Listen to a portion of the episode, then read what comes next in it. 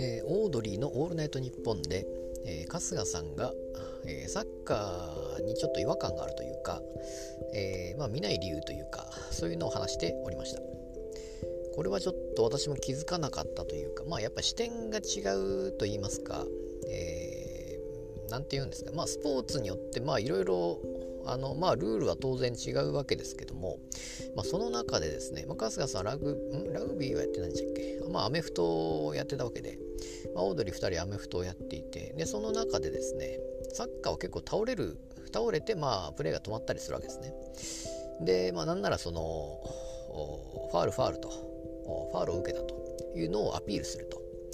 でさらにもしかしたら、え、ファールされてないのに足かかってないのにわざと倒れるということをする可能性も、まあ、あるっちゃあるわけですよ。それによって、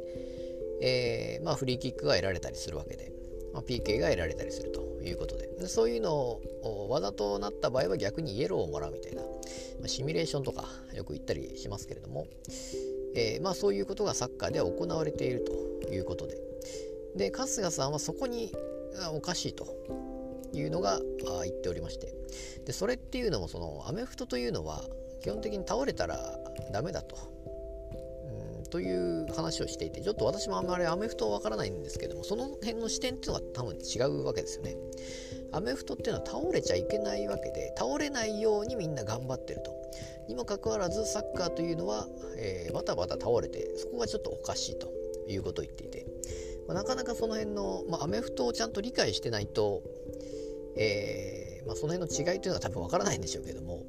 どうやらそういうやっぱりスポーツによってですね違和感があるともう真逆であるということを言ってましたからだからサッカーなんか見ないっていう、まあ、そこまで言ってないかもしれないですけども、まあ、その辺の視点というか、えー、なかなか面白いなと思いました。